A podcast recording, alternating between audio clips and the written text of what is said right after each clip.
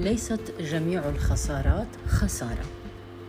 هناك خسارات ستكون مكسبا عظيما لك لمستقبلك لهدوئك لسلامك لحبك لنفسك لرؤيتك للعالم. هناك بعض الخسارات ستجعلك أكثر نضجا. ستجعل جلدك أكثر سمكا. ستجعلك أقل حساسية.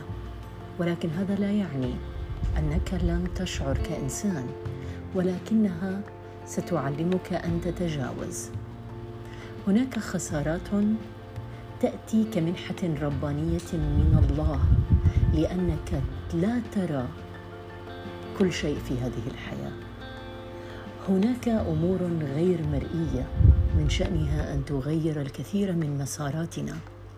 ولكننا وكما هو معروف معرفتنا محددة. لذلك لا تحزن كثيرا عندما تخسر فقد تكون بداية جديدة لمعرفة من تكون. صباح الخير.